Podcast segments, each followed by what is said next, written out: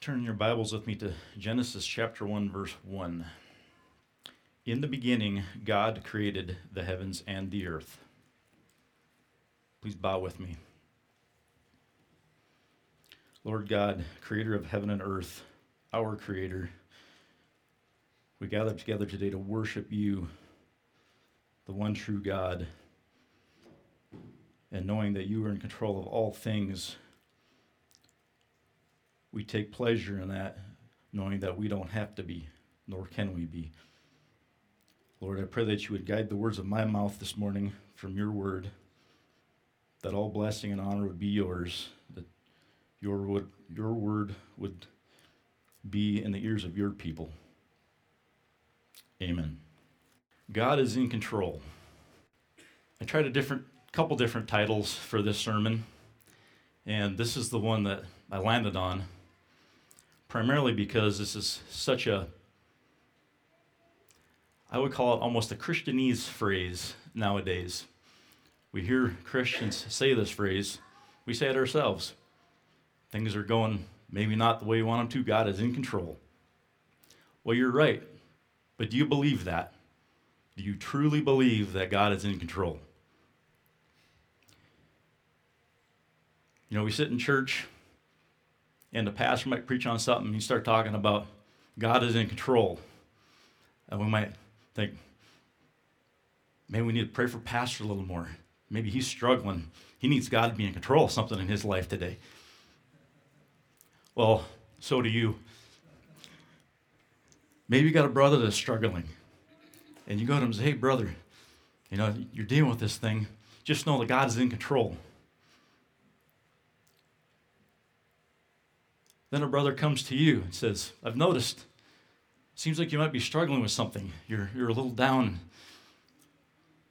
Just know that God is in control. But when the shoe's on the other foot, the answer changes no, I got this. I got this all under control. No, you need to know that God is in control. One of the best ways to get to know our God is through a study of the attributes of our God. And you can find these online. There's all kinds of canned sermons. Some of them are actually very good. But it doesn't really do the same as when you do your own study in the attributes of God to get to know your God. So that is why I've titled this sermon, God is in Control subtitle for this week is the sovereignty of God in creation, meaning his sovereignty in the act of all of his creation. Letter A in your notes, under the introduction. If we want to get to know our God through his attribute of his sovereignty, we first need to know what sovereignty means, what sovereignty is. According to Webster's dictionary, Sovereignty defined, one definition is freedom from external control, autonomy. Now, autonomy isn't a word that's commonly used so much.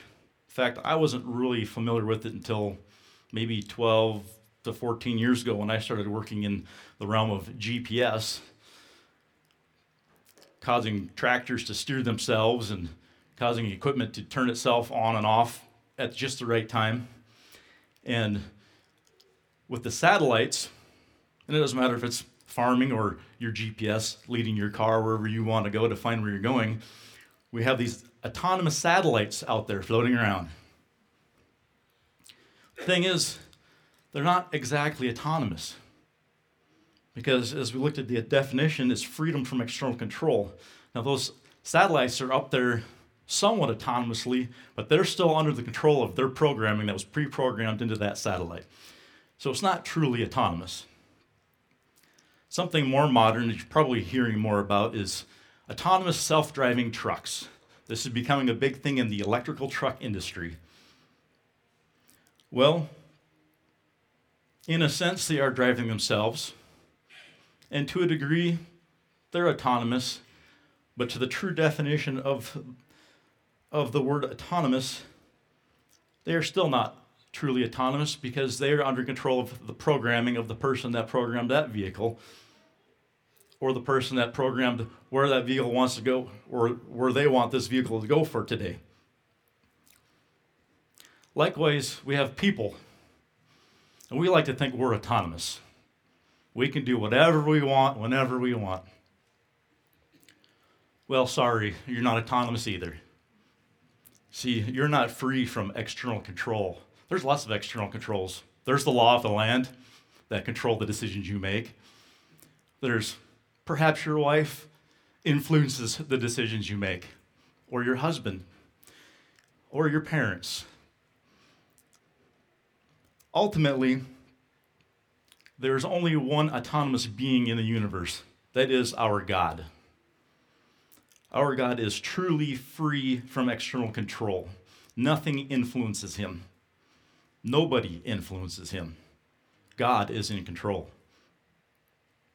The second definition under sovereignty defined is controlling influence.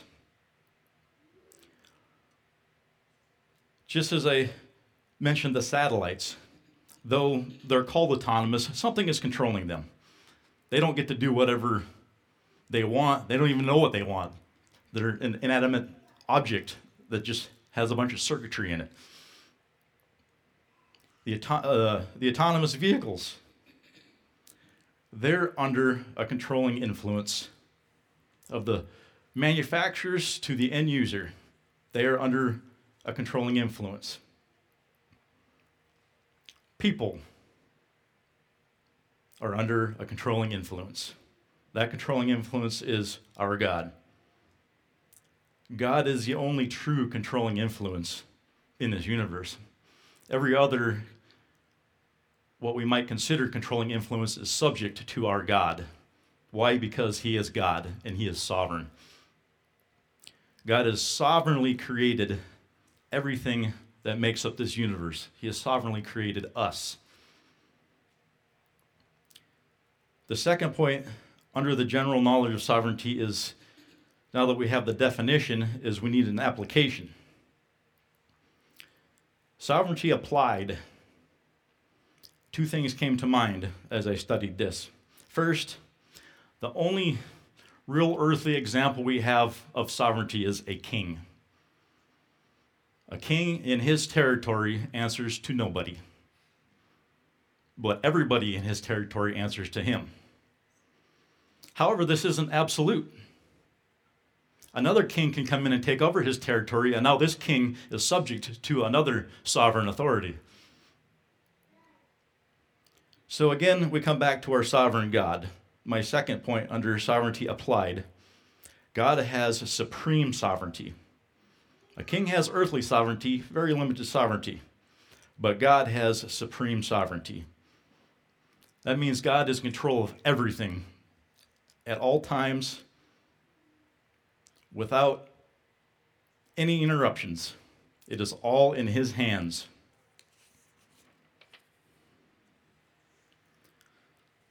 Point B in my introduction is we also need to have a biblical knowledge of our sovereign God. Now we have a knowledge of what sovereignty is we need to look at the Bible and see what it says about our sovereign God and who He is.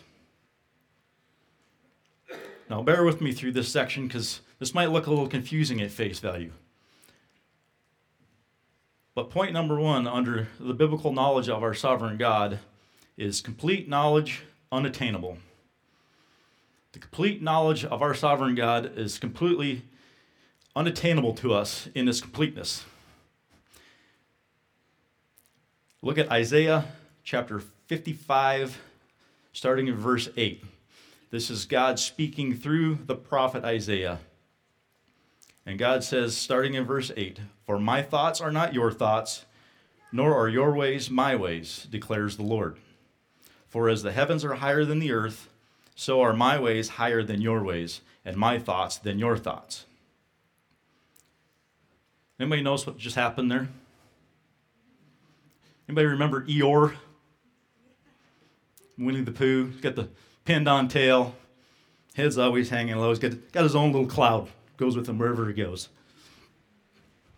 Well, right there, the uh, Eeyore Christians just came out, said, Well, if it's unattainable, why should I even try?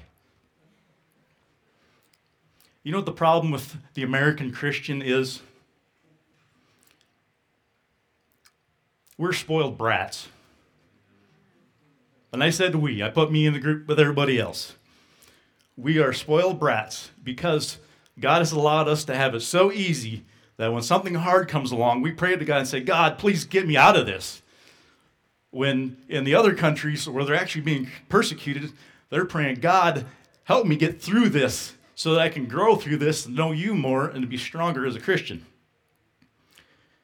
So if we turn our attitude the right direction, get away from Eeyore, we can look at this a whole different way. That because the complete knowledge of our sovereign God is unattainable, that means there is no end to our learning. We can continue learning about our God till the day we die because we can never get to the end of Him. So keep learning. My second point under the biblical knowledge of our sovereign God is comparable sovereignty impossible. In Isaiah, again, chapter 40, starting in verse 25, to whom then will you compare me that I would be his equal, says the Holy One? That's God, if you were wondering. Raise your eyes on high and see who has created these stars, the one who brings out their multitude by number. He calls them all by name. Because of the greatness of his might and the strength of his power, not one of them is missing. Nothing or no one can compare to our sovereign God. That should bring you comfort, brothers and sisters, because our God is not only the best God, He's the only God.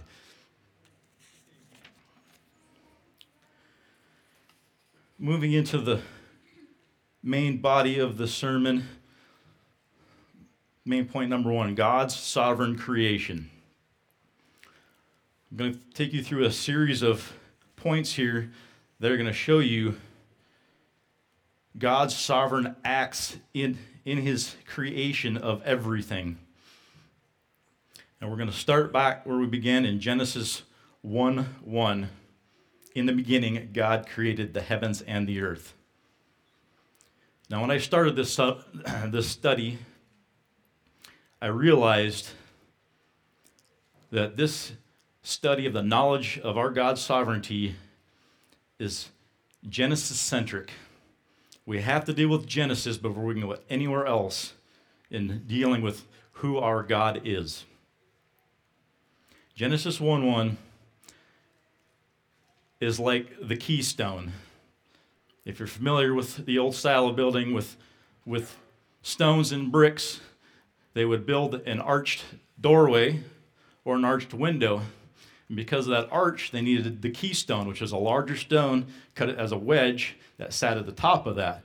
That keystone created the integrity for the entire building. Because if that keystone fails, that arched doorway fails.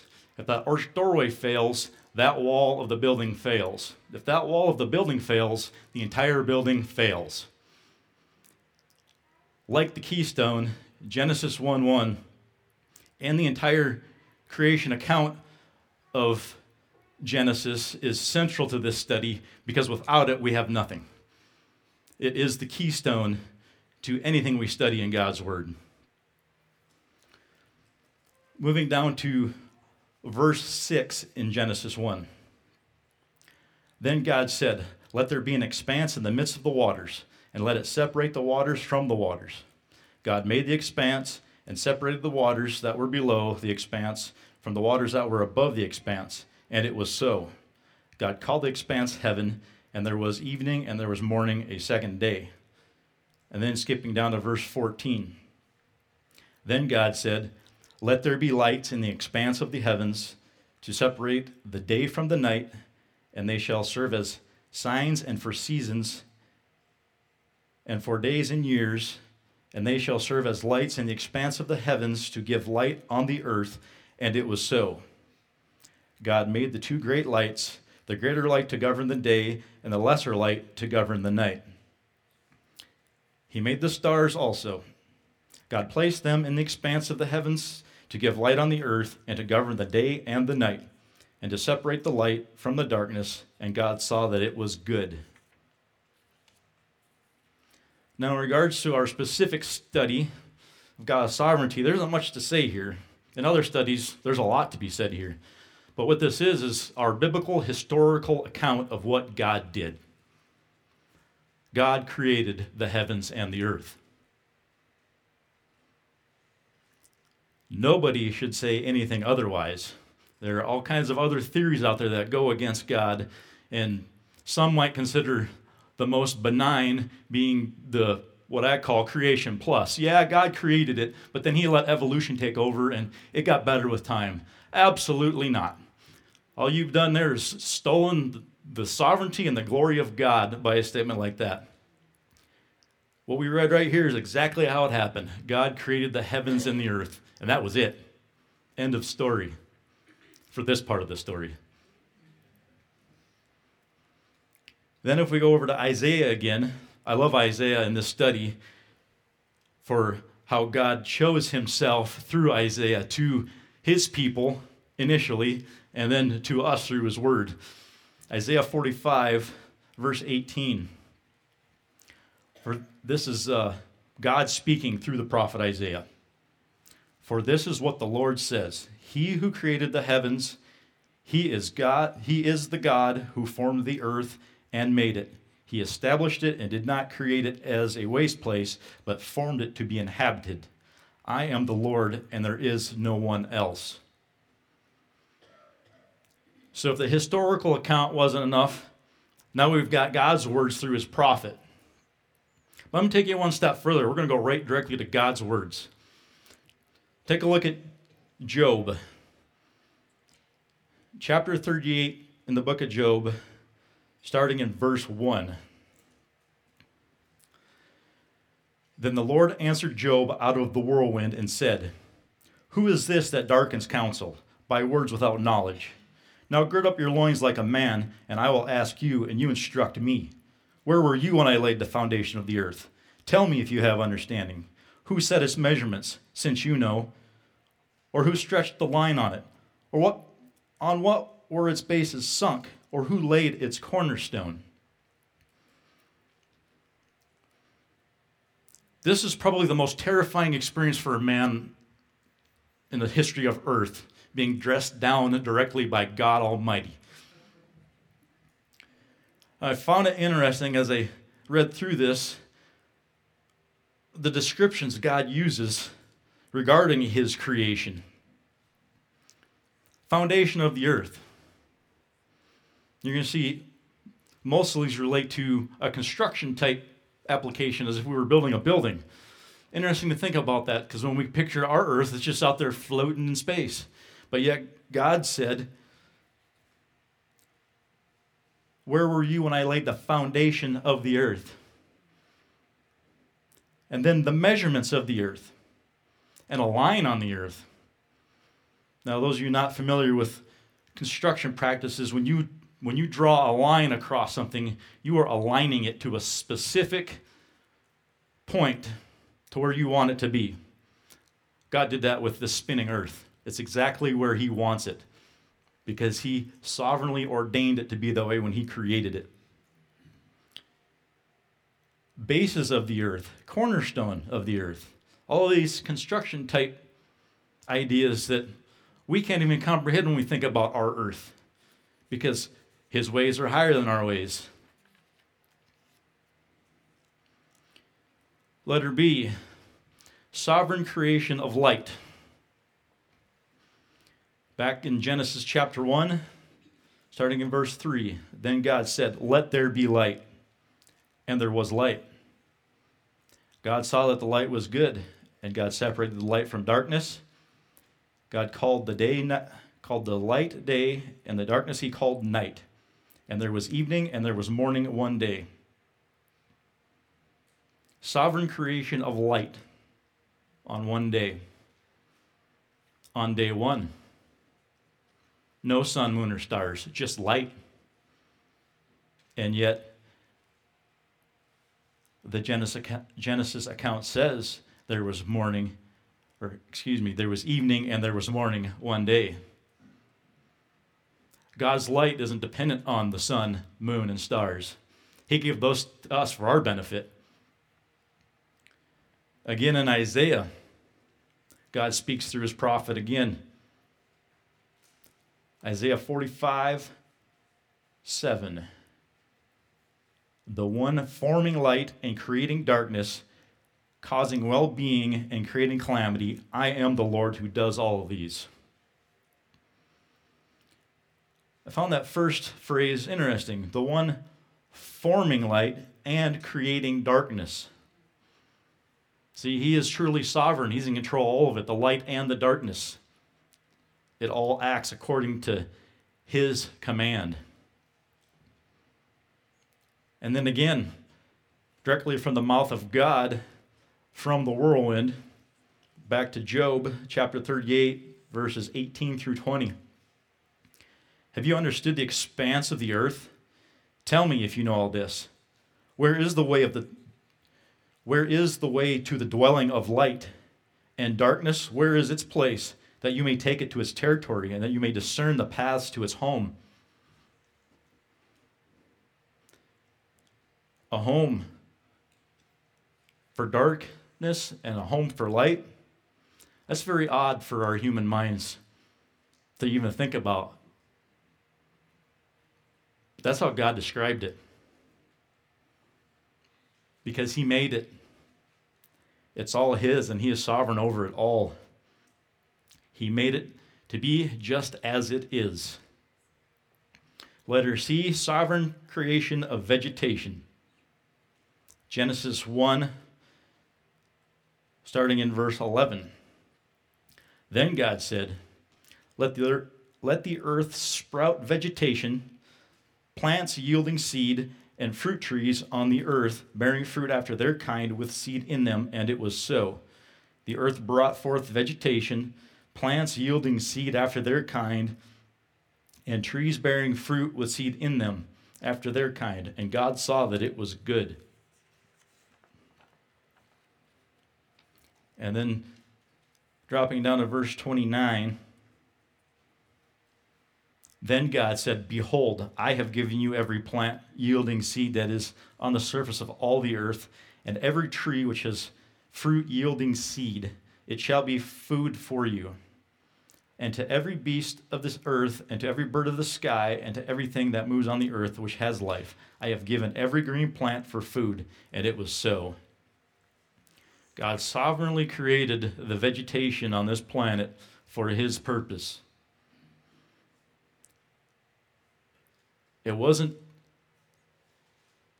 well, if I do this, then I got to do this. Okay, I create animals, now I got to give them something to eat. No, he created all this for his purpose. And the biggest purpose is to glorify himself. That is the purpose of all of creation is to glorify our God. Letter D, sovereign creation of living creatures. Back in Genesis chapter 1. Verse 20.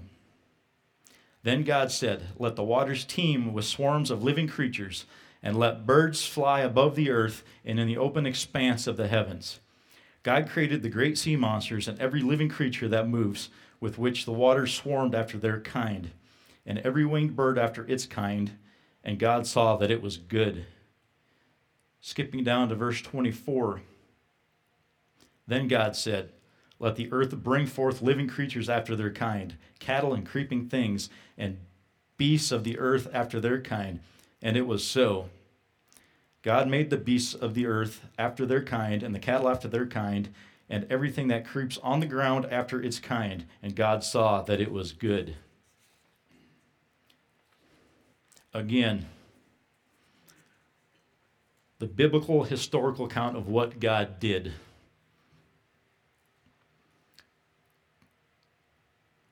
Turn with me over to Job again, where God is still speaking to Job out of the whirlwind. Chapter 40, starting in verse 15. Behold now, Behemoth, which I made as well as you. He eats grass like an ox. Behold now his strength in his loins, and his power in the muscles of his belly. He bends his tail like a cedar. The sinews of his thighs are knit together. His bones are tubes of bronze. His limbs are like bars of iron.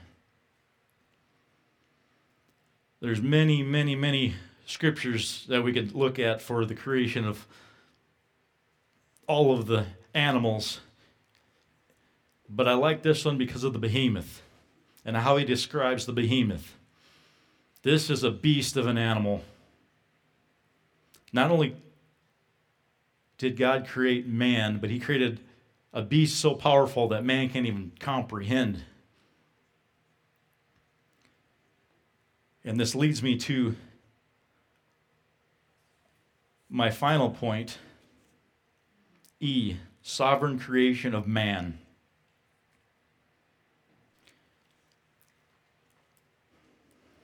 Turn back to Genesis chapter 1, and we'll look at verse 26 and 27. Then God said, Let us make man in our image, according to our likeness, and let them rule over the fish of the sea, and over the birds of the sky, and over the cattle, and over all the earth, and over every creeping thing that creeps on the earth. God created man in his own image. In the image of God, he created him. Male and female, he created them. Now, this is unique to all other creation. The creation of man was the pinnacle of God's creation. This was something very, very special to him. And we can see this in many aspects. Just the very differences that we see from all the previous creations. Genesis 1 3, God said, Let there be light. Genesis 1 6, God said, Let there be an expanse in the midst of the waters. Genesis 1 9, God said, Let the waters be gathered and let dry land appear. Genesis 1:11, God said, "Let the earth sprout vegetation." Genesis 1:14, God said, "Let there be lights in the expanse of the heavens." Genesis 1:20, God said, "Let the waters swarm with teams of living creatures." Genesis 1:24, God said, "Let the earth bring forth living creatures." God said, God said, God said, God said, God said. Everything prior to man, he spoke into existence. He didn't have to do anything. He didn't have to do anything for us either. He could have spoke us into existence, but he chose to do something different. One of the ways that we see this is really special is this is the first time we see the plurality of the Godhead in Scripture. Let us make man in our image and according to our likeness. God didn't say this with any other creation. But we know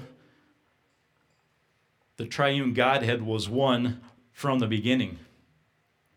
One of those evidences in, is in uh, John chapter 1, verse 1. This one's not in your notes. In the beginning was the Word, and the Word was with God, and the Word was God. He was in the beginning with God. All things came into being through him, and apart from him, nothing came into being that has come into being. And this is in reference to Jesus. So we know the Godhead was all in unison together from Genesis 1 1.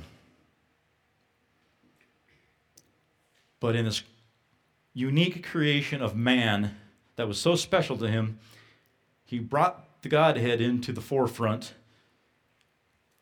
right in the historical account, right at the beginning of the historical account of the creation of man. Not only did he create them, he created them male and female. Seems to be a complicated thing these days, but it's pretty clear right here. He created them male and female. That's what they are. We drop down to Genesis chapter 2, verse 7, and we see a little more detail on this sovereign creation of God's special creation of man. Then the Lord God formed man of dust from the ground and breathed into his nostrils the breath of life, and man became a living being. So rather than just speaking, God gathered up dust, formed a man with his hands, and breathed into him the breath of life. But it doesn't end there. We continue on in chapter 2 of Genesis, verse 18. Then the Lord God said, It is not good for the man to be alone. I will make him a suitable helper. Skipping to verse 21. So the Lord God caused a deep sleep to fall upon the man, and he slept. Then he took one of his ribs and close up the flesh at that place. The Lord, the Lord God fashioned into a woman the rib which he had taken from the man and brought her to the man. So, yet another approach to creating man. God takes the rib from Adam, and from a rib creates an entire woman.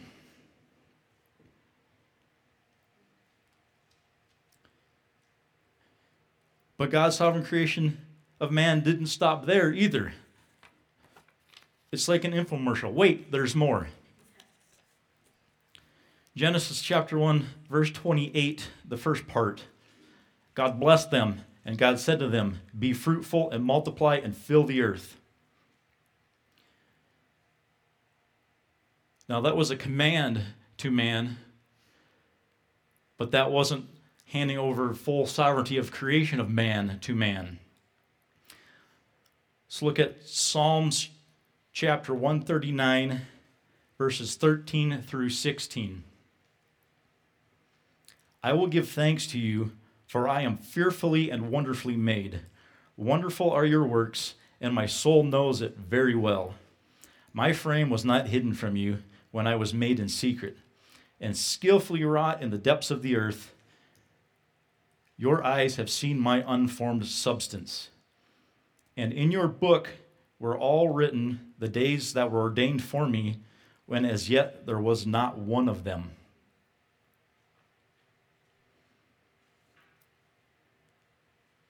God makes every child that is conceived to a woman. Yes, we have a part in that. And there are some other scriptures that we're going to look at next week when we dig in deeper into God's sovereignty that reinforce this fact that though God gave us the ability to participate in multiplying His image on earth, He did not give us full control over it. Hence, miscarriage, hence, uh, infertility, things that hard as man might try, we cannot overcome because it's according to God's will when a child is born, conceived, born, or miscarried. Seems harsh to think that God would create this being, which we know starts at conception, just for it to die before it even is born. This is key in our study of our sovereign God. Why did it happen that way? Because God decided it was going to be that way, and there's nothing we can do about it. Not only is he sovereignly in control over the creation of man, he determines the days, the numbers of the days of his life. If you noticed the end uh, verse 16 of Psalm 139 Your eyes have seen my unformed substance, and in your book were all written the days that were ordained for me, when as yet there was not one of them. Meaning, God ordained the number of days you would live on this earth before you were ever created, because He is God. Now, we can continue on being Eeyore Christians and hanging our heads and keeping our little rain cloud handy in case we needed to get out of something we don't want to do. Or we can take the other side of it and say, you know what, God is in control, and that makes me freer than I realize I am. And as I said earlier, between the, the singing and the music, that song, I Surrender All. When we really apply that concept, I surrender all, and we must. If we don't, if we don't surrender, then we're going to keep hold of stuff that we don't really have control of. And then when we lose control of it, we're going to get mad because we lost control of that thing that we need to have control over. Maybe like just an everyday thing, like I was going to get this done today, but that guy broke down on the side of the road and I had to help him, and now I didn't get this thing done. That's the Eeyore Christian way of thinking about it. God put that guy on the side of the road so that you could be in his life at that point in time for a reason. So I just want you to think of these things, brothers and sisters, for this week as we prepare for next week. It's going to get a little warmer in here next week when we get personal with the sovereignty of God. But I wanted to leave you with Psalms 139 because it's, it's a great, great way to wrap up our sovereign God knowing that He's in control and how precious that is when we relinquish that control and just let Him control. So, with that, I'll close in prayer. Lord God Almighty, thank you for your creation that you've created around us for our benefit and for your glory. Thank you for showing us through your word that even in the midst of turmoils, when we cannot see clearly, we can know that you are truly in control. You are our sovereign God, and there is none like you.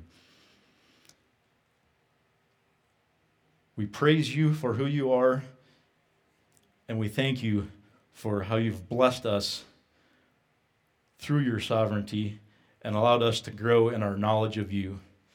Now, go with us as we leave here, as we think on these things. Help us to be non Eeyore Christians and help us to seek your attitude in the things that come through our days so that we can use them to focus on your glory and to perpetuate your glory. In Jesus' name, amen. Thank you.